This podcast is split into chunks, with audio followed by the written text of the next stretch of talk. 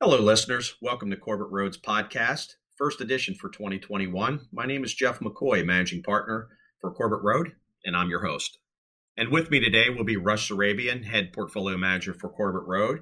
And we'll be addressing three major themes today. One is the economic outlook for 2021, the political landscape, potential for more stimulus, and what taxes may look like down the road. And we'll finish up for what this may mean for the market this year. Welcome, Rush. Hi, Jeff getting right into the outlook for 2021, I know in our December macro musings report, you sort of presented to our audience a 2020 outlook. And since that period of time, we started to see a slight slowdown in economic activity, a rise in COVID cases. Has anything really changed from our viewpoints in 2021 based upon these current events that have taken place? Thank you, Jeff. The overall outlook for 2021, we're still fairly optimistic from an economic perspective although there have been more COVID cases and there's been a slight slowdown in economic activity in the first quarter, less spending, overall, we are seeing really positive impacts from the consumer and households. We think the housing market is going to be very strong in 2021. And I think most importantly, the Fed has committed to remain with an ultra easy monetary policy and why I say that's the most important thing is because the Fed ultimately, historically, has been what really derailed a previous bull market. So if you look back to all the major bull markets that have occurred in the past 20, 30 years, the Fed's always had their fingers on the subsequent bear market that followed. As of this recording on Friday, January 15th, the Fed has continued to say that they are not satisfied with the recovery. They're not going to assume anything with how quickly we come out of this pandemic economy, and that's very encouraging for our outlook. So I would say outlook has not changed at all at this point. In addition, Rush, the topic that comes to mind is the Georgia elections that was just completed. It gave basically a tiebreaker to the Democratic Party and what that may mean from a political landscape going forward for our listeners and our investors. Can you touch upon some of the potential stimulus and tax implications that this may have going forward and what implication that may have for the markets? Absolutely the surprise Georgia elections. It was expected before that the Republicans would win both those seats. And the reason that was expected is because historically, in runoffs like they had in Georgia, the Republican usually wins. The Democrats were able to squeak out victories there, and that does give them control of the Senate. They already have control of the House, and of course, they will have control of the presidency. Full control, or so called blue wave, means that we think that there's going to be more stimulus and potentially higher taxes down the road. But let's focus on the stimulus first full control of the Senate gives them the opportunity to pass a much bigger stimulus than if the Senate had remained in Republican hands.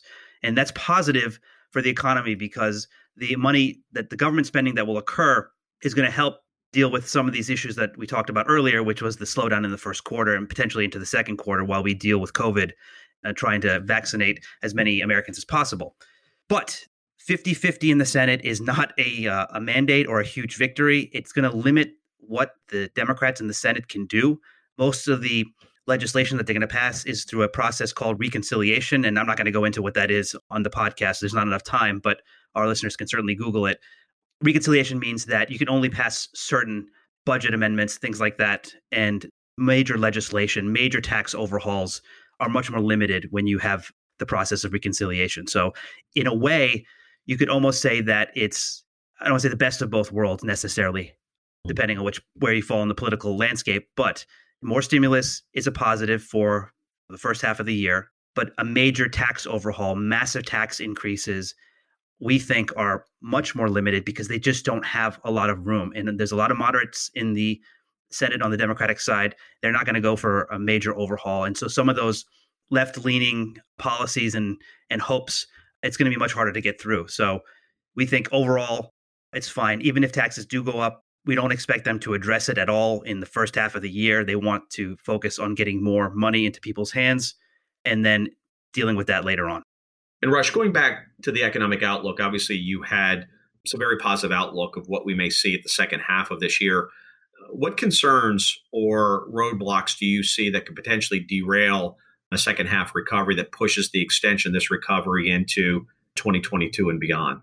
Right now, we don't have uh, see a lot of major downside risk.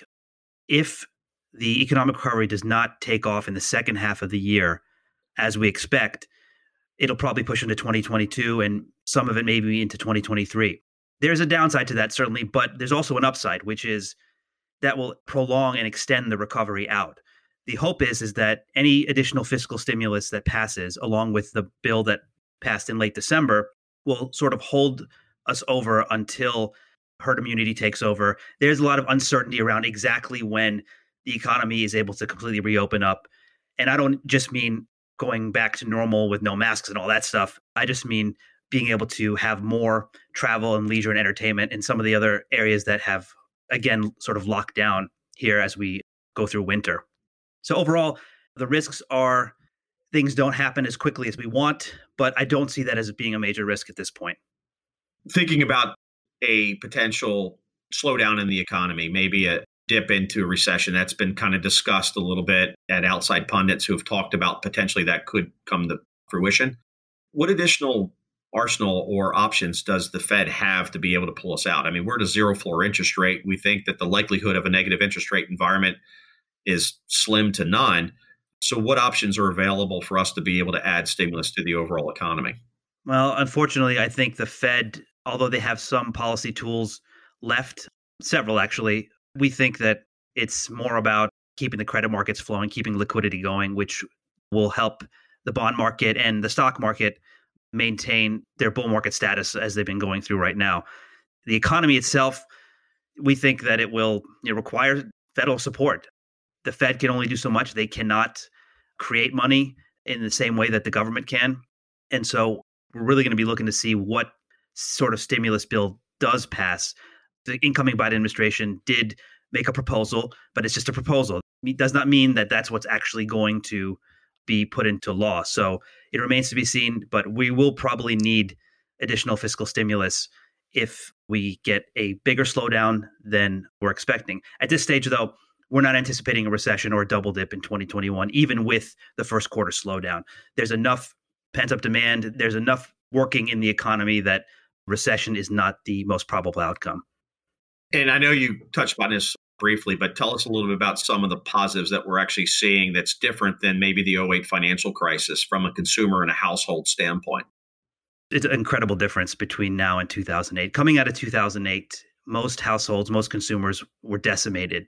It just went through a almost 60% market decline from late 2007 to early 2009.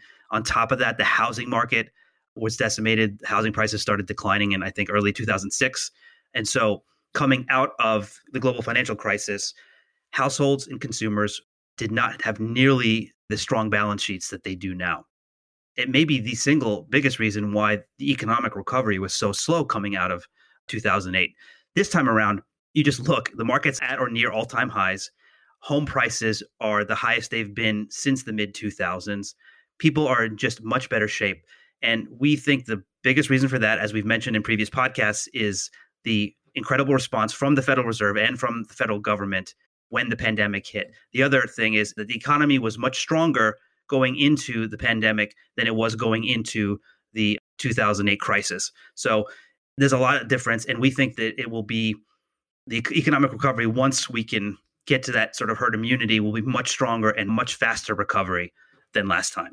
In Rush, that leads me to a follow up question. I know we're getting uh, response back from listeners as well as our investors that talk about what they're reading from a bubble perspective or valuations in the current marketplace because of the run up.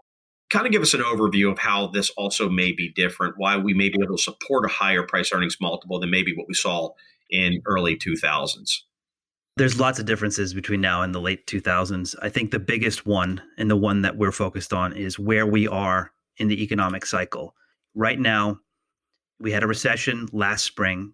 We came out of it probably by the early summer. The organization that typically determines when a recession starts and ends has not called an official end to the recession.